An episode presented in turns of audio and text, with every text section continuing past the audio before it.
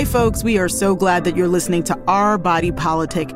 If you have time, please consider leaving us a review on Apple Podcasts. It helps other listeners find us, and we read them for your feedback. We are here for you, with you, and because of you. Thank you. This is Our Body Politic. I'm Farai Chideya. Online culture wields an uncanny amount of influence in our day to day lives. Now, that's in politics, in what we shop for, the conversations we have around our dinner tables. Unpacking the many ways that culture shapes us is a worthwhile endeavor, and just as relevant is asking who is behind online culture, who is forming the cultures in and around the tech industry. The podcast, There Are No Girls on the Internet, created and hosted by Bridget Todd, delves into just that, and it's got a specific focus on the voices at the margins. This is about marginalized voices who have always been at the core of technology and the internet, including helping to create it. Creator and host Bridget Todd joins me now. She does many other jobs in the world of tech, including keeping us all safe from disinformation. Hi, Bridget. Hi, it's so great to be here. I'm so excited. And I am so glad to have you on. And I've been really grateful to be kind of learning from folks like you. So, you know, later in our show, we're going to be playing an episode of your podcast, There Are No Girls on the Internet, about Black women fighting disinformation on Twitter. And you published that episode in the summer of 2020, which is a little bit of a way back machine for a show like ours. But we're running it because it is so right on time right now. I was struck by your opening statement. People just don't listen to women, especially black women, and it comes with big consequences. I call this the Black Cassandra syndrome, where Black women predict the future, but we're not believed, and we seem to be kind of resented for our foresight. So, what did you mean by Black women not being listened to, both on this specific episode and generally? I, think that as Black women, not just in technology and the internet, but often around technology and the internet, we have to scream just to be heard. And sometimes it gets kind of enraging to always be the person who is, you know, screaming about something happening and not being believed and not being listened, or worse, being punished for just trying to make our voices heard. When Black women try to make internet spaces safer for ourselves, they actually become safer for everyone. And so, listening to Black women and meaningfully centering our voices when we talk about the internet and technology is going to be better in terms of making these spaces more inclusive for all of us.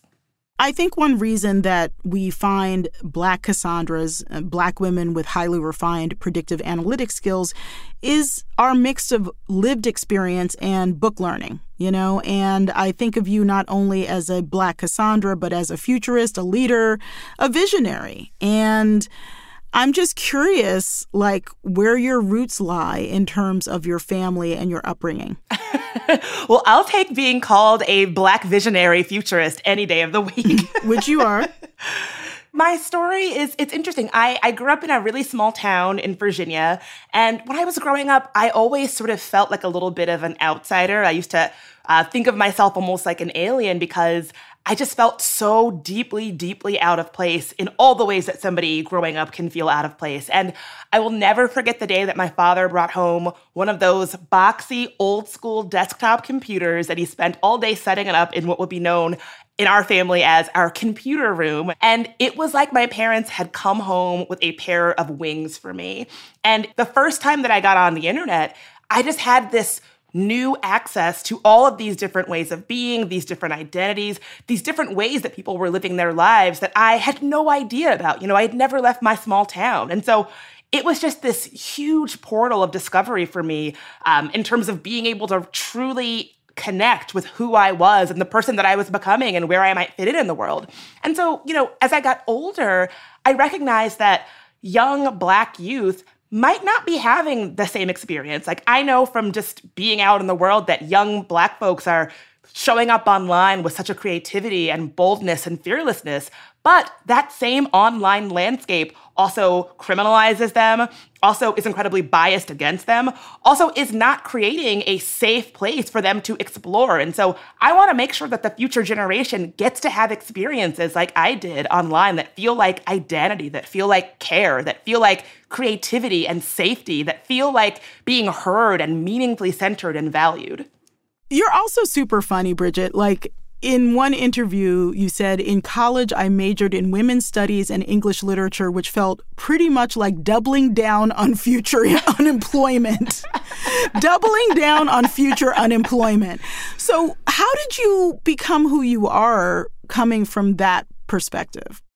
Well, it was a lot of patches of unemployment, as my parents can definitely agree. I remember they were like, Are you sure you don't want to minor in business or education or something just to fall back on.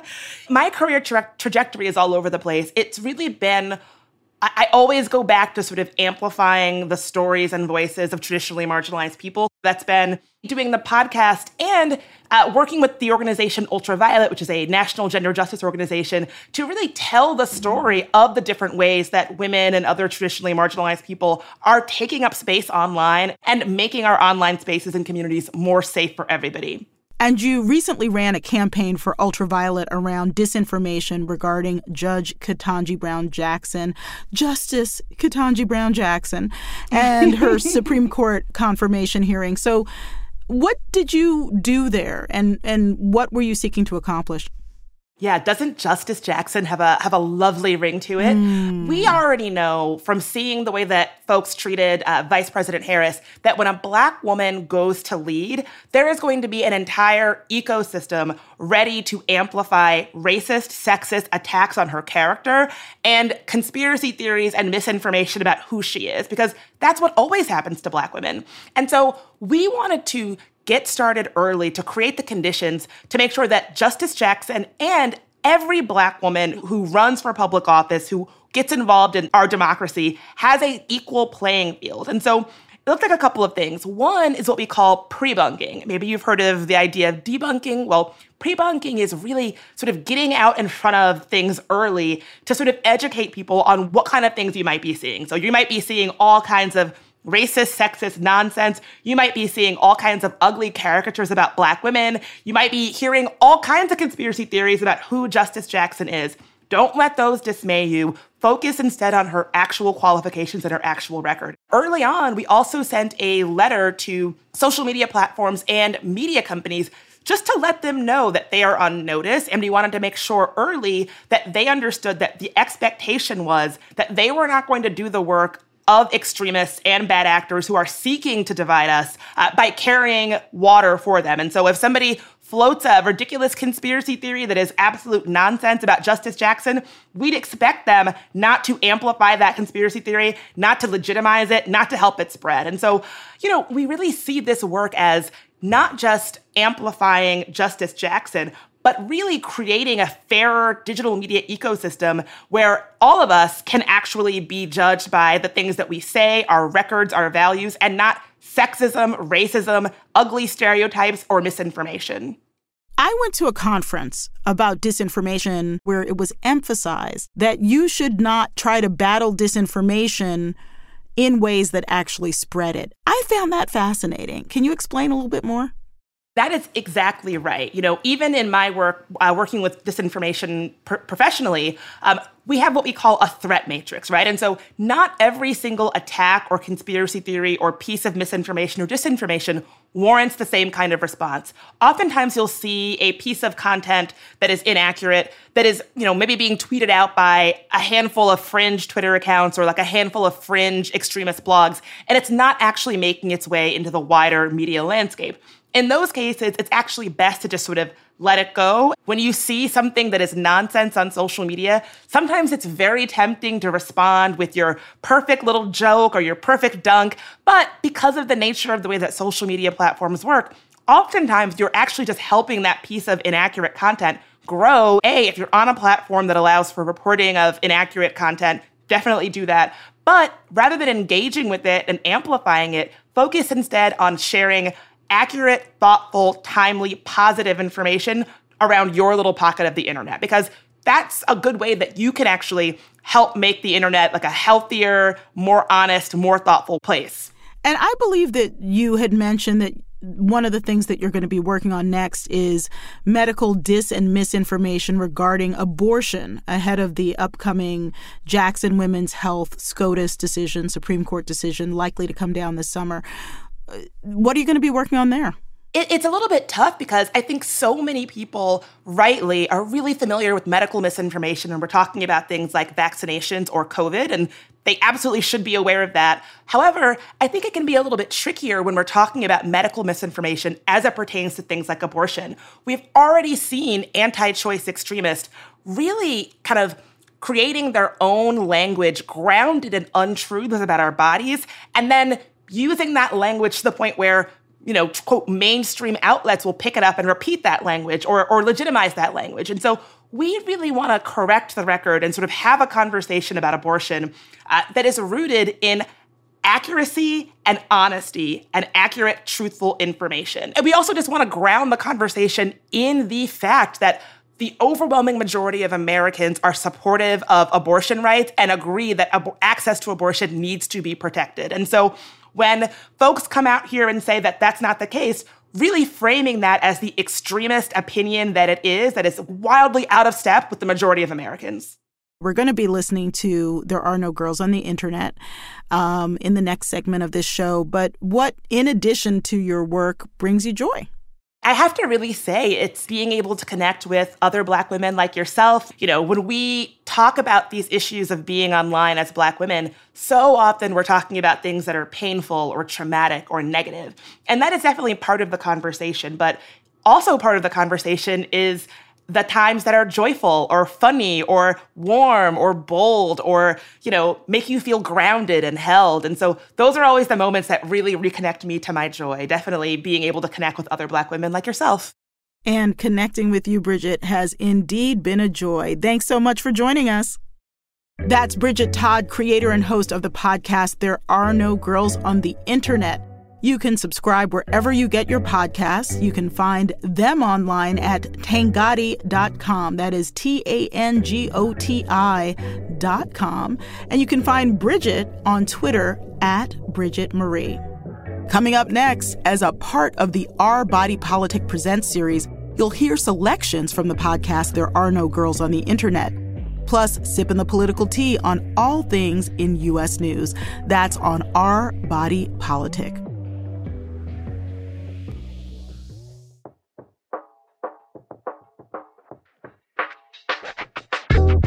Welcome back to Our Body Politic.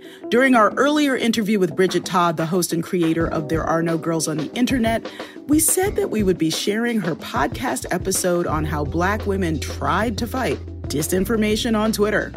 Now, Twitter has certainly been making headlines, and at the time we are publishing this show, billionaire Elon Musk announced that he's launching a hostile takeover bid for Twitter. He wants to take the company private to make it a quote, platform for free speech. Some interpret Musk's statements as hints that he would relax rules on deplatforming people who violate the terms of service on hate speech and also return to an era where Twitter was a major conduit of disinformation. But only he knows for sure what his plans are. So, what are the stakes of how Twitter is owned and governed? According to a Senate intelligence report, black Americans were the number one target of Russian disinformation designed to discourage voting in 2016. And there were plenty of domestic efforts to suppress black votes online, both in 2016 and 2020. So, when we talk about the ways social media can harm black users, we're not just talking about hurt feelings. We're talking about big political and social costs, and not just for black folks either. Yet black women have been out in front trying to call out harms and change systems for the better. This episode of There Are No Girls on the Internet, the one you're about to hear, aired in the summer of 2020. But under the circumstances, it bears another listen right now. We asked creator Bridget Todd why she did this episode. Black women have been doing the difficult, dangerous, often unpaid work of making the internet and technology safer. And I really wanted to honor that. And I want us to take up more room in the conversation around the internet and how it plays out in our world. And now, as a part of the Our Body Politic Presents series, we are bringing you excerpts of There Are No Girls on the Internet. Okay, so let's just get this out of the way right now. Twitter is a cesspool. If you spend any time there, you probably already know this bad faith commentary, reply guys, trolls, harassment. It can really just be an unpleasant place. In May, Twitter announced they would start labeling tweets that spread misleading information. But this comes years after black feminists raised the alarm about it and were ignored. These women weren't just being attacked. They were learning about the tactics that bad actors use to infiltrate online communities. They spoke up about what they were experiencing online. So why didn't anyone listen? And what might have happened if they had? Shafiqah Hudson, freelancer, cat lady, sometimes activist. Shafiqah had been using Twitter regularly since almost its very beginning, where she spent most of her time online connecting with other black feminists. In 2014, while job searching, she noticed a hashtag that just did not make sense End Father's Day. The people pushing the End Father's Day hashtag on Twitter appeared to be black feminists. They talked about how we should abolish Father's Day because too many black men date outside of their race, or because black men don't support their children. Stuff that just seemed really out there. It wasn't anything that any black feminist anywhere would say. It was like, what was it? Oh gosh, yeah. and Father's Day. Uh, I wish these white women would stop stealing our men. Some, some, some, something just completely off the wall that had nothing to do with anything. and in this particular instance, I clicked on the person, well, the account's profile, and I said, okay, who is this? I've never seen this person. And it looks like they just joined like two days ago and they have, you know, the photo of a black woman, but it just nothing adds up. So that drove me to click on the hashtag End Father's Day. And lo and behold, when I did a Twitter search, there's a bunch of accounts that are saying things that are completely left. like not left like, you know, politically, just kind of left. Like left, you know, left, where are you coming from? Left. And I didn't recognize any of them. So I at that point I just kind of asked a general question from my timeline to say, okay, you guys, what's going on? I, I, keep seeing this hashtag and these accounts that I don't recognize with people who look like they just joined like five seconds ago. And someone said, yeah, it looks like this is like some kind of 4chan thing. that, that's when I really started digging it. I said, okay, well, this is really awful because they're pretending to be Black women who are saying these awful things and I'm smart enough to know that nothing here that they're saying is even remotely what a, a, real black feminist would say. She knew the Twitter accounts pushing End Father's Day weren't actually black women. They were just impersonating black women, and pretty badly at that. But there were too many of them for this to be a one off thing. It had to be coordinated. And there were also too many for her to tackle alone. She wanted to give other black feminists a tool to sniff out these imposters so she fought back with a hashtag of her own Your slip is showing. I went ahead with Your slip is showing. I might have run another line like, I don't know, your mascara is running, something like that. But Your slip is showing just seemed to work. It really just seemed to work. Okay, so if you're not a lady from the South, the phrase your slip is showing might not mean anything to you. Literally, it means when your slip is peeking out from underneath your skirt or dress, a big fashion no no. But where I come from, that one phrase really highlights the subversiveness of what I'll call auntie speak. Think of it a bit like the phrase, bless your heart. A lady at church might tell you that your slip is peeking out from the bottom of your skirt because they care about you looking your best. Or they could tell you your slip is showing because they don't like you and they're pointing out publicly that you aren't looking as good and put together as you think you are. You know, just the sort of thing that one of your aunties might say to you in church when it's, "Oh, honey, you need to you need to fix your slip." because it's showing. Except mean because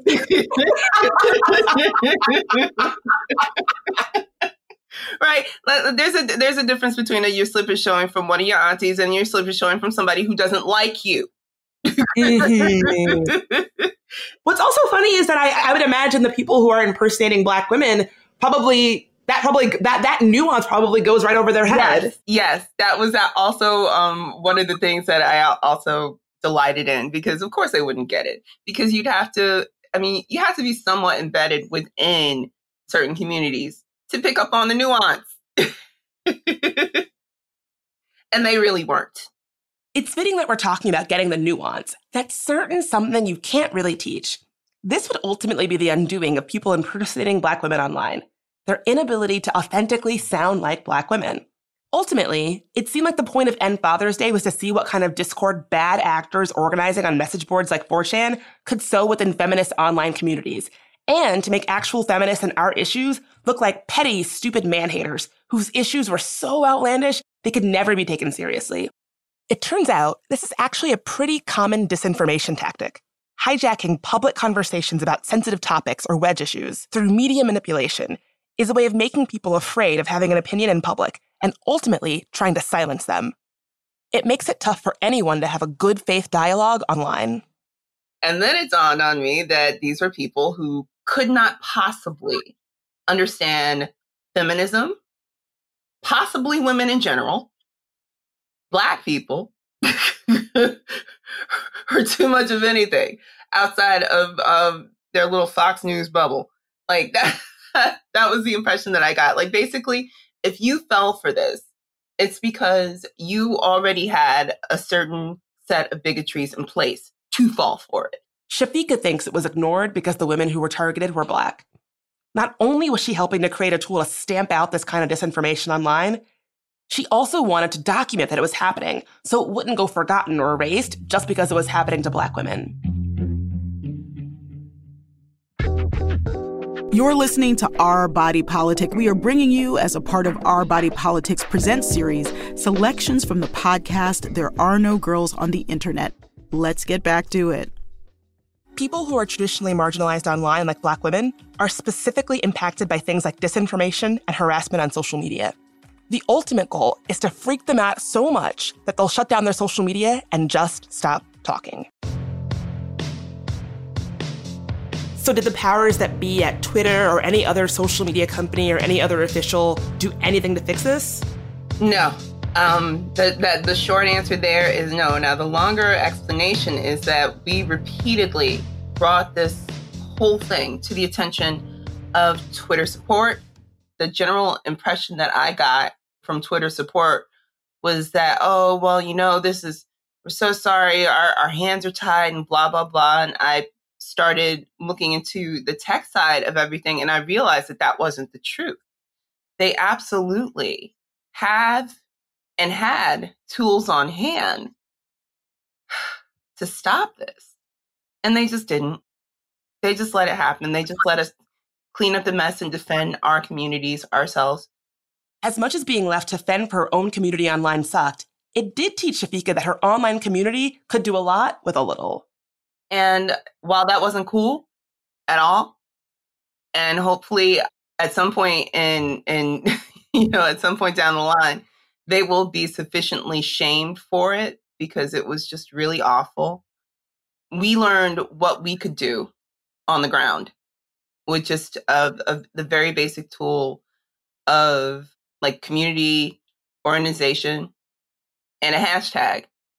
We were able to do a whole lot to just stop something that could have gotten way out of hand. We outed it early and we ended it early. So, in a kind of way, it sounds like your work with your slip is showing and your work organizing community responses online was kind of this canary in a coal mine. And you all did all that you could to prevent this, to stamp this out. But if only the powers that be at Twitter or elsewhere had done anything, then it might not be the sort of wide scale situation that it is now. That is exactly correct. And that I, I know that sounds uh, damning, but that's accurate. They could have stopped it. Uh, they could still stop it. But the reason why, unfortunately, and this was absolutely pointed out by people at the time um, and people later uh, taking a look at the whole situation from like, you know, the whole po- postmortem of, of the whole uh, incident the reason why they didn't is because of the profit model at the time was based on number of accounts and uh, interaction.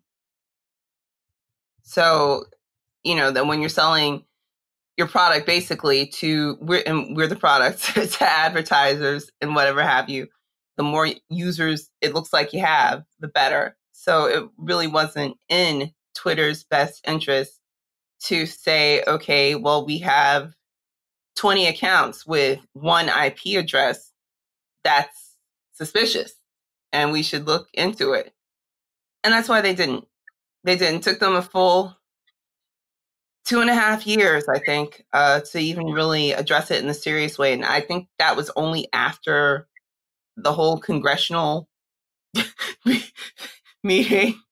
Like, I'm, I'm, I'm pretty sure that was after everybody who was like the head of social media got called in front of Congress. Mm-hmm. like, that's what it took. Again, a Senate Intelligence Committee report claiming Russian agents use social media sites like Facebook to target African Americans in an effort to suppress voter turnout.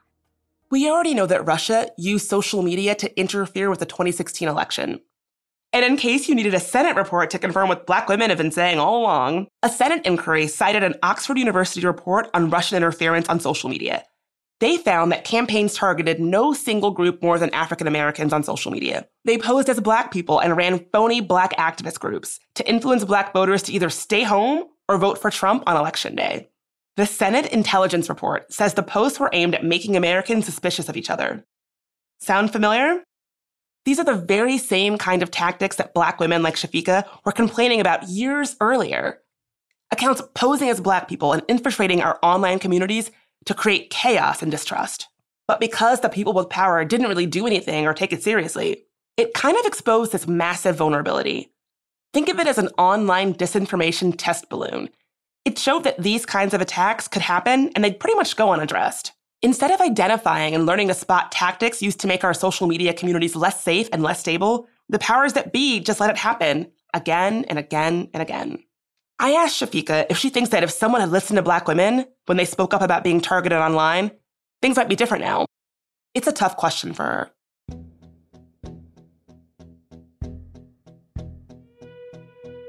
This is always going to be a question that kind of hangs in my mind because um, while I understand that Black voters were absolutely targeted, I'm not entirely sure that we were fooled.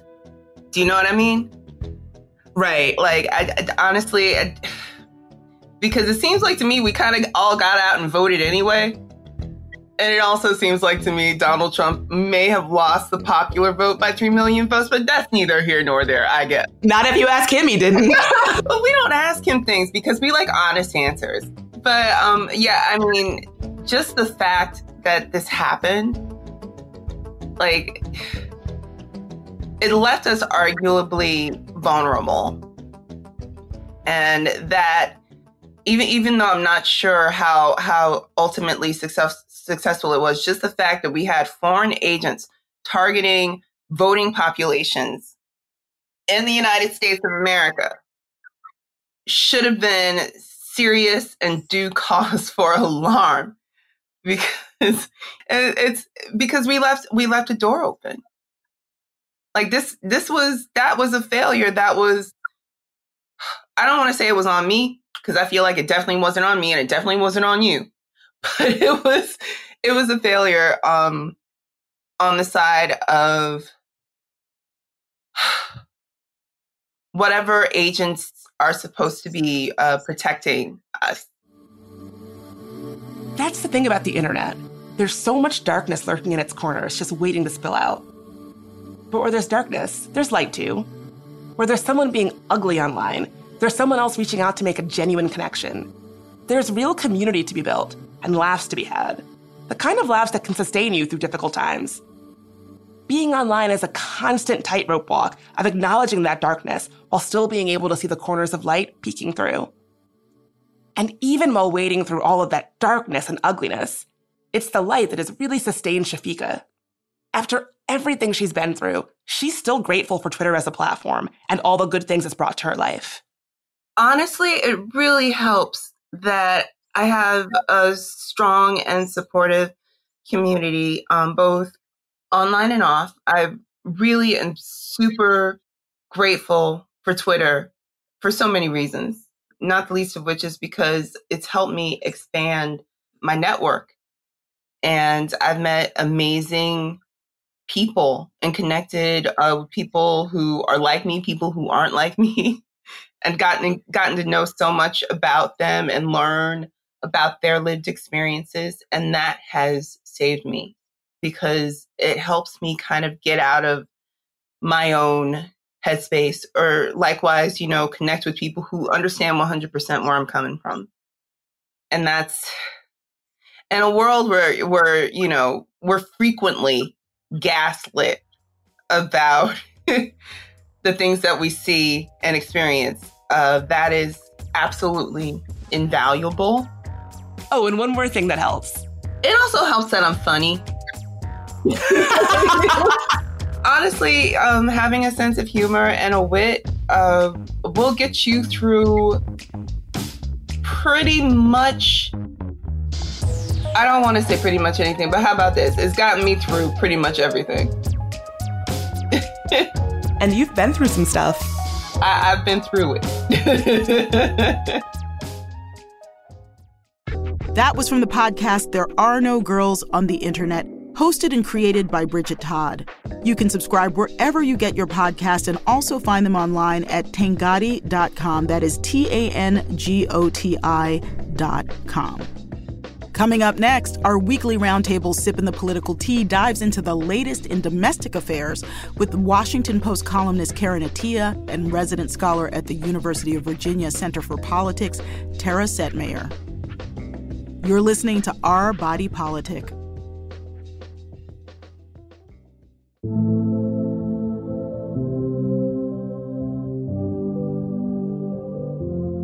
Welcome back to Our Body Politic. Before we continue with the show, we want to ask for your help on an upcoming show.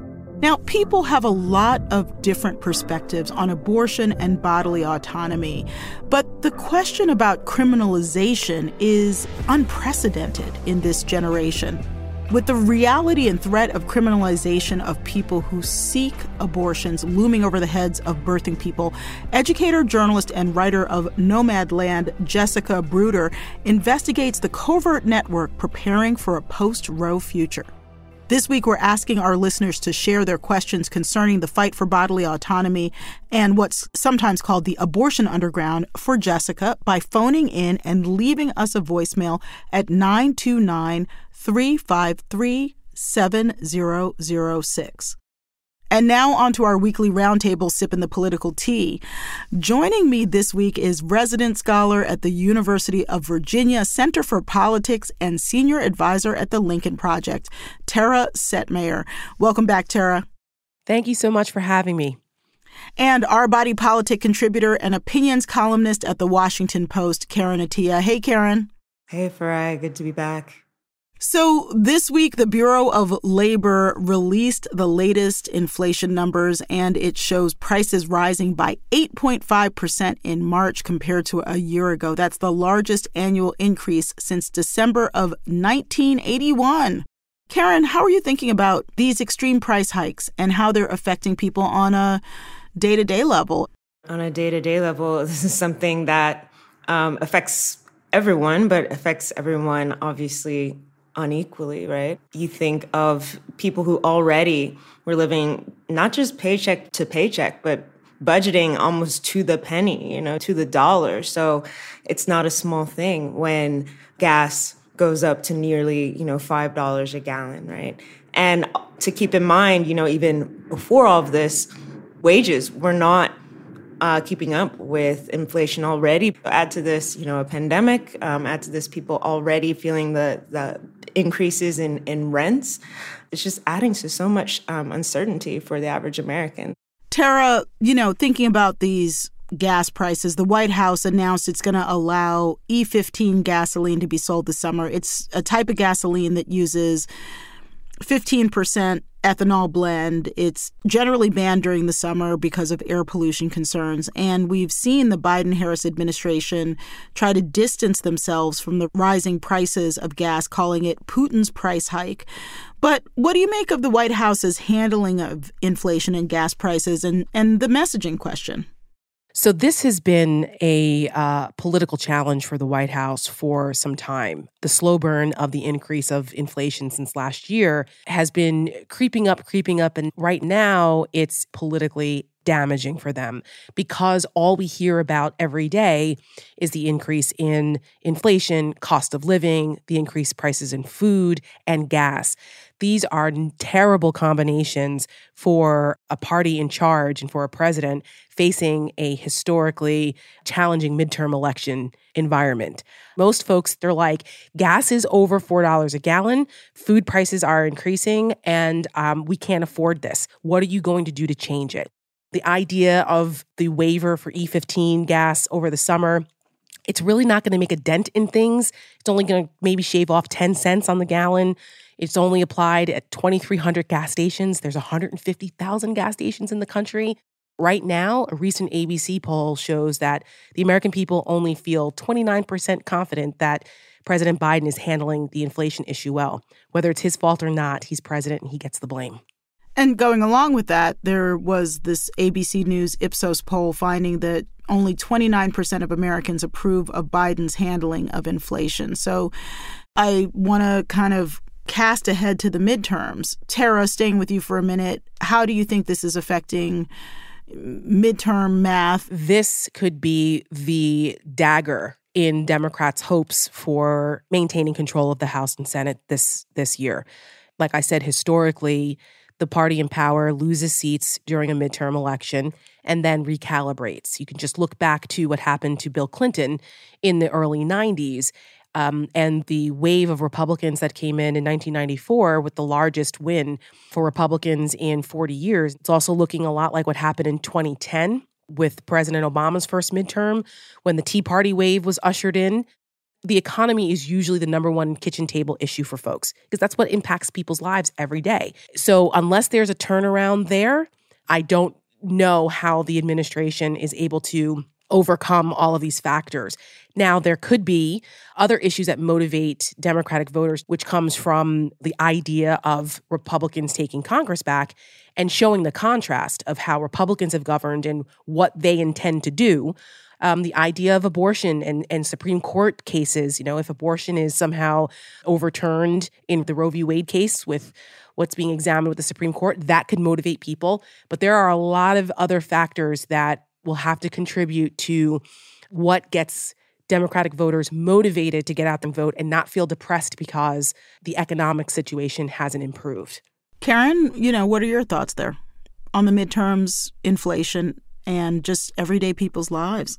I'm thinking about these inflation numbers, but I'm also thinking about how, again, back to politics and perception, we think very often about, you know, the jobs report, right, that comes out every month, and politicians and Biden administration touting strong job growth and hirings and openings. But I think this is also perhaps a, a wake up call for even how we talk about the strength of America's economy when we are talking about jobs and, and livable wages, these jobs that are open, is it allowing for people to be able to keep up with inflation? Are these good jobs, right? I was reading a few weeks ago, this is not the time to shame people into thinking that they're failures somehow for not being able to keep up. Um, and and not being able to to realize that this is a systemic um, issue and a systemic problem. You're listening to Sippin' the Political Tea on Our Body Politic. This week with Tara Setmayer, resident scholar at the University of Virginia Center for Politics and senior advisor at the Lincoln Project, and Karen Attiah, Our Body Politic contributor and opinions columnist at the Washington Post. You know, thinking about all of these different things, we are looking at a matrix of economics, culture war, politics, and I want to switch to something that seems very different that you wrote about in your most recent column, Karen, but which is also about just how people navigate everyday life. And you wrote a column about what appears to be misuse of funds and lack of transparency at Black Lives Matter. Um, this to me is related to the big picture in the sense that people sometimes feel like there's stuff outside of their control and they want someone else to help fix it. And the Black Lives Matter Global Network Foundation was seen by some people as a force that wasn't constructive in society and by others as something that really was a place of hope. But it secretly used donated funds to purchase a $6 million mansion near Malibu, California. Um, you know, can you just give us a little bit of that? What did you write about, Karen? Mm-hmm. Many others saw the report that came out in New York magazines of the Intelligencer last week that finally got um, some answers about uh, real estate uh, purchases by Black Lives Matters Global Network. And I want to stress that this is about the overarching national organization, which set up a foundation to basically be able to channel the uh, huge amount of funds that came in in the wake of the George Floyd um, murder in 2020. So, for years, ever since Ferguson, really, there have been activists, victims' families who've been questioning, you know, like where is the money going? The, the millions of dollars, and finally, AP reported last year that Black Lives Matters Global Network Foundation took in $90 million in 2020 in the wake of those revelations by York Magazine, I wrote a piece just this feeling both a sense of irritation and uh, a bit of betrayal. Again, I think for a lot of people, Black Lives Matters, the organization, having something kind of tangible to, to give money to in the hopes that it could support the efforts for Black liberation. And now what we're seeing is so much money concentrated in the hands of a very few, very prominent, very visible, almost celebrity activists. And yet there are activists who are going homeless. I've talked to other local chapters since this story saying we haven't seen any sort of support. We've been doing all this on our own. The Black Lives Matters Global Network Foundation is feeling understandably under assault. And so they've promised uh, to show more transparency. But you know, it's, it's a complicated issue. Look, there's so many stories from mega churches, right, to the Red Cross, you know, promising to build houses for Haiti in the wake of the 2011 earthquake, taking in $500 million and only building six houses at the time. There's a lot to be said for corruption in general. But I think this just hits so close to home and it's just it's just disappointing we have been doing a number of interviews on this question of like, how do you find justice in a world that doesn't feel just? Family members of people who have been slain by law enforcement officers or in other ways, people like Tamir Rice's mom, Samaria Rice, have been talking about their questions about some of the movements. And Samaria Rice came on our show in April of last year. I want to play a clip from that interview. I did not know there was a hustle on Black Death. And that's disturbing because my son is no hustle. So the things that I have seen in the media when it comes to these protesters, these protests, these rallies, um, especially when I see certain individuals leading them, I can't never take them seriously. Tara, when you think about Samaria Rice and what she's been through, losing her son, and the questions that she's had about some of the organizing that has raised big money but that hasn't flowed to families, how do you think that through? I, I just think that it's it is disappointing because it's a missed opportunity to really um, move the needle on an issue that I think the country wasn't prepared for until George Floyd. We saw the uptick in these tragic shooting deaths of, of young Black men. But then we also saw that there was um, this turn against police and painting police with a broad brush, which turned off some Americans to what I think the Black Lives Matter overall premise was actually about for some time. And then George Floyd happened, and you saw um, a unification across the country with groups coming together that we hadn't really seen since the civil rights era, I don't think.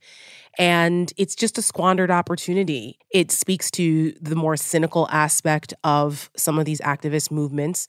And it's, uh, I just don't understand why it's so hard to be transparent and think about the greater purpose when you have that kind of money coming in sometimes the priorities of the original cause get mixed up. And it saddens me to see that that seems to be what's happened. I just hope that the overall conversation about how we fix some of these issues that it's not lost on the mistakes of a few in this movement because it's it, the work is too important. Karen, now let's pivot to Texas. It's a state at the center of the extreme attacks on abortion rights and bodily autonomy.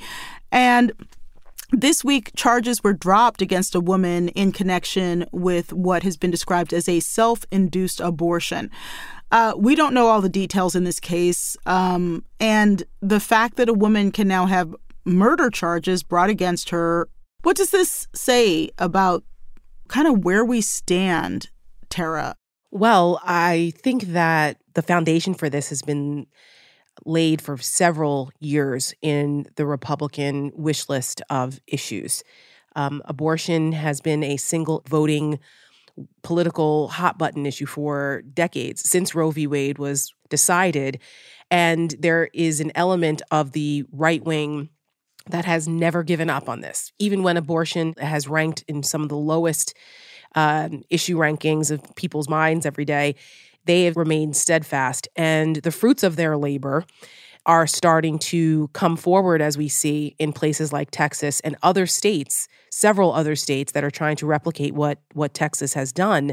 And much to the chagrin of women and women's health advocates and women's rights in this country, however you feel about the issue of abortion personally, or whether you have a religious objection or a moral objection to it, it has been the law of the land. And to try to reverse it in such a callous way, the way Texas has, on a state level. That's been the Republican approach as states' rights folks, the way people manipulated states' rights in the civil rights era to to deny Black Americans their equal rights. They're doing the same now for, to women, um, using states. So that's why this Supreme Court decision coming up this summer is so important. But the way Texas has done it, not only how draconian it is with the time frame, but also the vigilantism part of it, which is basically turning uh, citizens against each other and turning them in. There's a certain amount of of even more alarming in that respect. So the fact that we're even having this conversation, uh, I think, is um, scary in and of itself in 2021 and very handmaid's tale, to be honest. But I also think politically, this is exposing the Republican agenda, and it should really motivate women in this country to make sure that their rights are not reversed in an underhanded, very authoritarian, draconian way. And Karen, how are you approaching this and thinking about this? So much of what Tara said is is so true, and it's this nefarious kind of uh, culture of vigilantism that's frankly quite chilling. In this particular case in Texas, this woman went to a hospital she had a miscarriage from the reporting I've seen, was honest with her care, uh, supposedly, um, people who were supposed to care for her. And from what I understand, someone within the staff within the hospital made this report. I think this will also send a chilling message to women in general who want to go to hospitals and, and be honest right about their own bodies and about their choices i mean it, it makes it so that people may be afraid to even go to the hospitals here in, in Texas. And the fact that this SB 8 is offering citizens a nice little 10K like bounty bag if they report their citizens, um, it's really just this toxic storm of women not being able to be safe, people not being able to be safe about even being honest to each other, right? About uh, their plans for for their own bodies when it comes to to giving birth. Karen, thank you. Farai, thank you so much. Tara, thank you. Always a pleasure. Thank you. That was Tara Setmayer, resident scholar at the University of Virginia Center for Politics and senior advisor at the Lincoln Project, and Karen Attiah, our Body Politic contributor and opinions columnist at the Washington Post. Thanks for listening to Our Body Politic. We're on the air each week and everywhere you listen to podcasts. Our Body Politic is produced by Diaspora Farms. I'm the executive producer and host, Farai Chideya. Our co executive producer is Jonathan Blakely. Bianca Martin is our senior producer. Bridget McAllister is our booker and producer. Emily J. Daly is our producer. Our associate producer is not Tina Bean. Production and editing services are by Clean Cuts at 3Cs and this week with the Cutting Room Studios. Today's episode was produced with the help of Steve Lack and Lauren Schild and engineered by Archie Moore. And a special thanks to Bridget Todd, host and creator of the podcast There Are No Girls on the Internet, plus her team, Tari Harrison, supervising producer and audio engineer, Jonathan Strickland, executive producer, and contributing producer Michael Amato. There Are No Girls on the Internet is a production of iHeartRadio and Unbossed Creative.